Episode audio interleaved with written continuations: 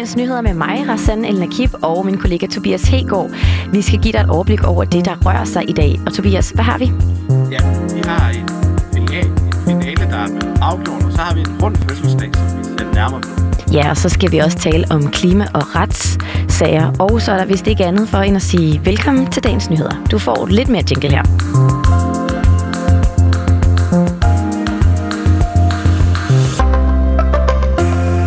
Ja, og hvis vi starter, Tobias, så skal vi lige runde en status på en finale, der fandt sted i går, og som du måske nok godt kan gætte.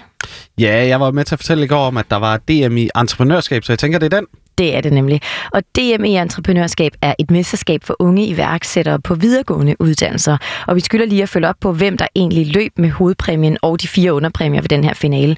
For der skulle jo deles priser ud i fire kategorier for uden hovedprisen. Og den første af de her fire var Green Tech, og med den fulgte 25.000 kroner, og vinderen var Swapcop fra Business Academy Aarhus. Og hvad deres projekt var, det kan vi høre her. So yeah, with our system we are trying to implement, we are trying to get rid of single-use paper cups. Ja, next, next up var kategorierne Life, Tech og Service Innovation, og vinderne kom fra henholdsvis VIA og UCL University College, og hvad de her de har skabt, det hører vi her.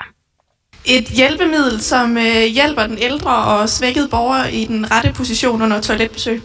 Vi er en platform, som øh, forbinder reparationsværksteder og forbrugere et sted, så det altid kan betale sig at reparere en smartphone, tablet eller computer, frem for at købe nyt. Ja, så skipper vi lige tredje kategori, som hedder Social Entrepreneurship. For vinderen af den kategori var også vinderen af hele Mulvitten. Hun hedder Gry Pedersen og er nu videre til Europamesterskabet i innovation. Hun vandt 50.000 kroner i startkapital, og så fik hun også lige oven i det 25.000 kroner for at vinde i den her tredje kategori, altså social, social entreprenørskab. Hun driver virksomheden Pakkeriet i Hadsund. Jamen altså, det var jo ikke her. Det var altså, jeg skulle ud og have en på opleveren og netværk, og nu står jeg fandme her. Øhm, ja, altså tusind tak. Fedt. Mega, mega fedt. Jeg håber, at øh, jeg er inspireret lidt til at øh, røre ved den traditionelle tankegang og sætte nogle tanker i gang ved folk og indtænke. Vi har altså et ansvar over for hinanden, så tusind tak. Og til dem derude, der ikke har hørt, hvad pakkeriet Hadsund gør, hvad, hvad er kernen i det? Jamen, kan, uha, det er et øh, langt svar, I kan få. Jeg kan ikke minimeres. Det handler simpelthen om at tage hånd om de udsatte i, i samfundet. Skabe noget øh, værdi for dem, og det har jeg gjort igennem en øh, privat virksomhed. Ja. Ja, som vi kunne høre her, var det en meget rørt Gry Pedersen. Hun er heller ikke den typiske iværksætter. Hun er 26 år, hun er ordblind og har kronisk gigt, og så fik hun sit første barn som 18-årig. Og hun fik ideen til sin virksomhed sidste år og har i dag 12 ansatte.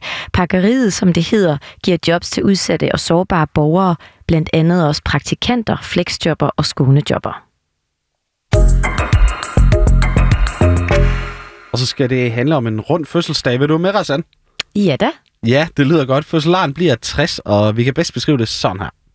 Det er jo en fødselar, som udvikler sig til at blive øh, den største folkelige menneskerettighedsbevægelse i verden.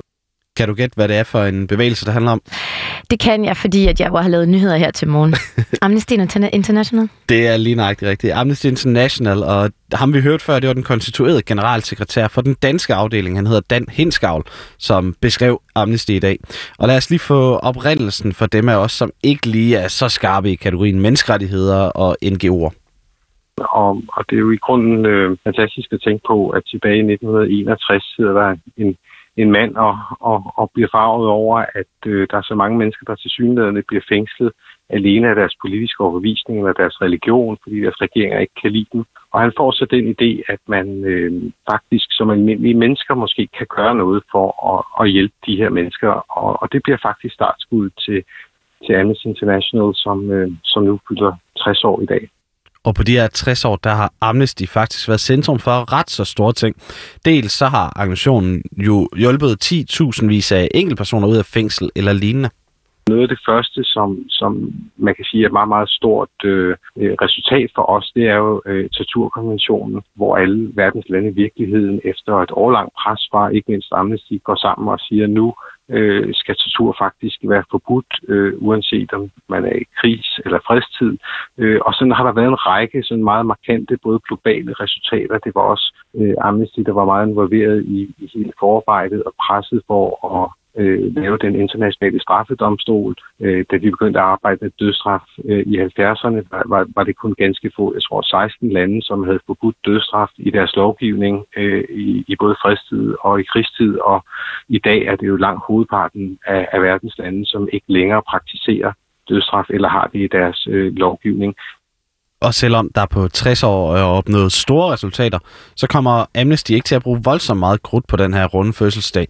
I stedet så har Dan Tingavl og Co. travlt med at se på, hvordan de fortsat kan ændre verden til det bedre da Amnesty startede, der var det lidt sådan en, en holdning om, at det jo også en anden tid, at vi arbejdede for nogle mennesker. Vi skulle have nogle mennesker, nogle andre mennesker ud af fængsel. Og i dag ser vi os meget mere som en ligeværdig, men vigtig spiller til at hjælpe andre mennesker til at hjælpe sig selv. Derfor bliver vi, øh, kommer vi til at være mere og mere en slags fødselshjælper for, for dem, der kæmper for deres rettigheder. Det er næsten uanset, øh, hvad de i øvrigt øh, står for. Så vi prøver på at, være, at blive ved med at være relevante i en verden, der hele tiden udvikler sig og desværre må vi jo så også sige, at vi i de senere år har set en generel tendens i verden, hvor der er kommet flere autokratier eller diktaturer lige frem. Øh, øh, og selv i Europa øh, har vi jo set nogle voldsomme tilbageskridt.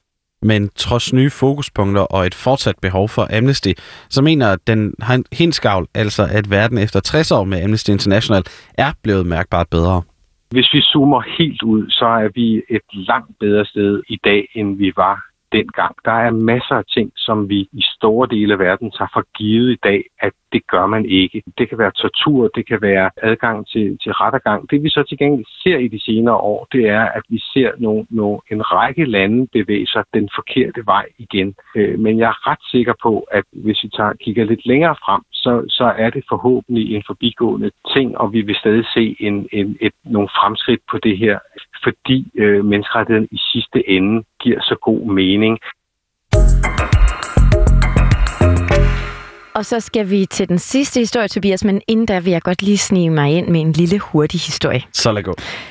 Det er nemlig til dem, der går og lurer lidt på, hvordan og forledes med rejser, for fra i dag kl. 12.15, der vil finansminister, transportministeren og sundhedsministeren sammen med Dansk Industri, Dansk Industri og Dansk Erhverv altså melde ud om det nye digitale coronapas. Og det kommer meget passende til at foregå i Kastrup Lufthavn, og så er det ellers begrænset, hvad vi ved. Men det vi ved er, at det, det digitale coronapas vil indeholde oplysninger om vaccinationsstatus, testsvar og tidligere smitte i en samlet løsning. Og så vil man kunne skifte mellem to indstillinger.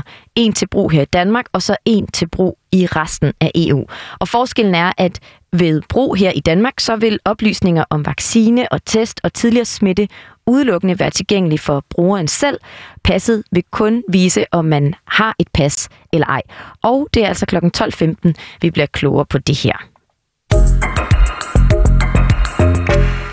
Og så blev det tid til den sidste historie for i dag, rent faktisk. Og det er faktisk noget, jeg kommer til at se lidt nærmere frem imod i vores egen podcast Indsigt i dag. Den skal handle om aktivisme, og vi ser blandt andet nærmere på det her. Fire klatrere, som øh, er gavede klatrere, har lavet bannerdrop på Langebro midt i København. Øh, civil ulydighed, ikke noget voldeligt stille og roligt. Øh, politiet har så valgt at øh, omdirigere trafikken. Det her det er fra en video, som klimabevægelsen Extinction Rebellion har delt på egen Facebook-side, og det drejer sig om en aktion i går, som lukkede Langebro i København i flere timer. Og vi har talt med Maja Parsberg Madsen, som studerer medicin, og så er hun også med i Extinction Rebellion. Og ifølge hende, så var gårdsdagens aktion altså bare glasuren på en kage, bestående af en hel uges protester i København. Og det vil sige, at den første aktion var faktisk ikke kun i København, der havde de også aktioner i både Aarhus og Viborg, hvor de lavede sådan, en, sådan nogle enmands, sådan enpersons blokader, hvor folk sad på vejen med, med sådan et stærkt budskab, der meget handlede om, sådan, jeg er redselslagen på grund af og så noget med klimakrisen. Sådan, jeg er redselslagen for, at fødevaresystemerne vil bryde sammen, for eksempel. Øhm, og så var vi med til den der kæmpe store klimamarsch i København, hvor XR bakkede øh, kæmpe, altså virkelig meget op om det arbejde. Det var den mest den grønne studenterbevægelse, der havde lavet det. Og så havde vi en satirisk aktion, hvor vi øh, havde fundet en hel masse toiletter, øh, og så havde nogle aktivister klædt ud som politikere, og havde sådan en aktion, sådan lidt sådan en performance, øh, der handler om politikerne skider på den grønne omstilling. Og så havde vi en øh, ret stor blokade foran øh, landbrug og fødevare, og, øh, og foran øh, dansk industri i tirsdags. Generelt så er Extinction Rebellion altså også kendt for at benytte sig af ikke-voldelig civil ulydighed for at gøre opmærksom på klimakrisen. Men hvorfor er det lige nøjagtigt den løsning, de har valgt for at gøre opmærksom på sagen?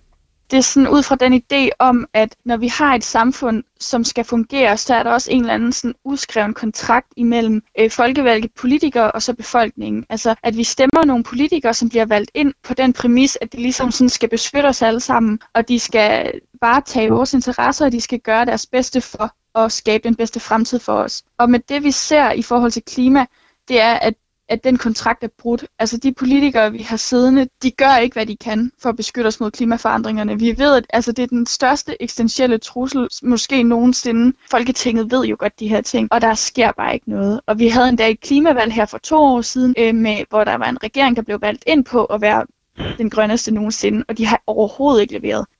Hvad tænker du, Rassan? Tror du, at de her former for protester, de virker? Tror du, det rykker noget at længe sig fast til Langebro med banner? Altså, øhm, jeg tænker, jeg ved ikke, om det har en reel virkning eller effekt som sådan, men, men jo, en effekt, altså, det er med til at markere noget, eller det er jo noget, som tiltrækker opmærksomhed, fordi, altså nu stod vi jo selv og kiggede på skærmen, da det skete i går, øh, og det var live på News, øh, fordi jeg tror, det er noget, som tiltrækker opmærksomhed, så en markering af noget er det jo, vel? Og i hvert fald skaber det omtale. Om ja. det så får politiske konsekvenser, det er jo, øh, det er ja. jo så det gode spørgsmål. Ja. Der er faktisk også andre lande, hvor der har været decideret retssager mod virksomheder eller staten på klimaets vegne, og de lader til at rykke noget. Men sådan helt generelt, så kommer jeg i dagens indtægt til at se nærmere på aktivisme, og, og så forsøger jeg at undersøge, om det overhovedet virker at gå på gaden eller, og mm. udøve civil ulydighed, og også om retssagerne, de rent faktisk ændrer noget. Ja, det lyder som en rigtig god idé, Tobias. Det jeg glæder mig til. at se nærmere på det i løbet af dagen. og med det så kom vi igennem dagens nyheder. Din værter har været mig, Rassan El Nakib og Tobias Hegård. Virkelig skulle have sagt det omvendt, ikke? For at være høflig. vi siger tak, fordi du lyttede med.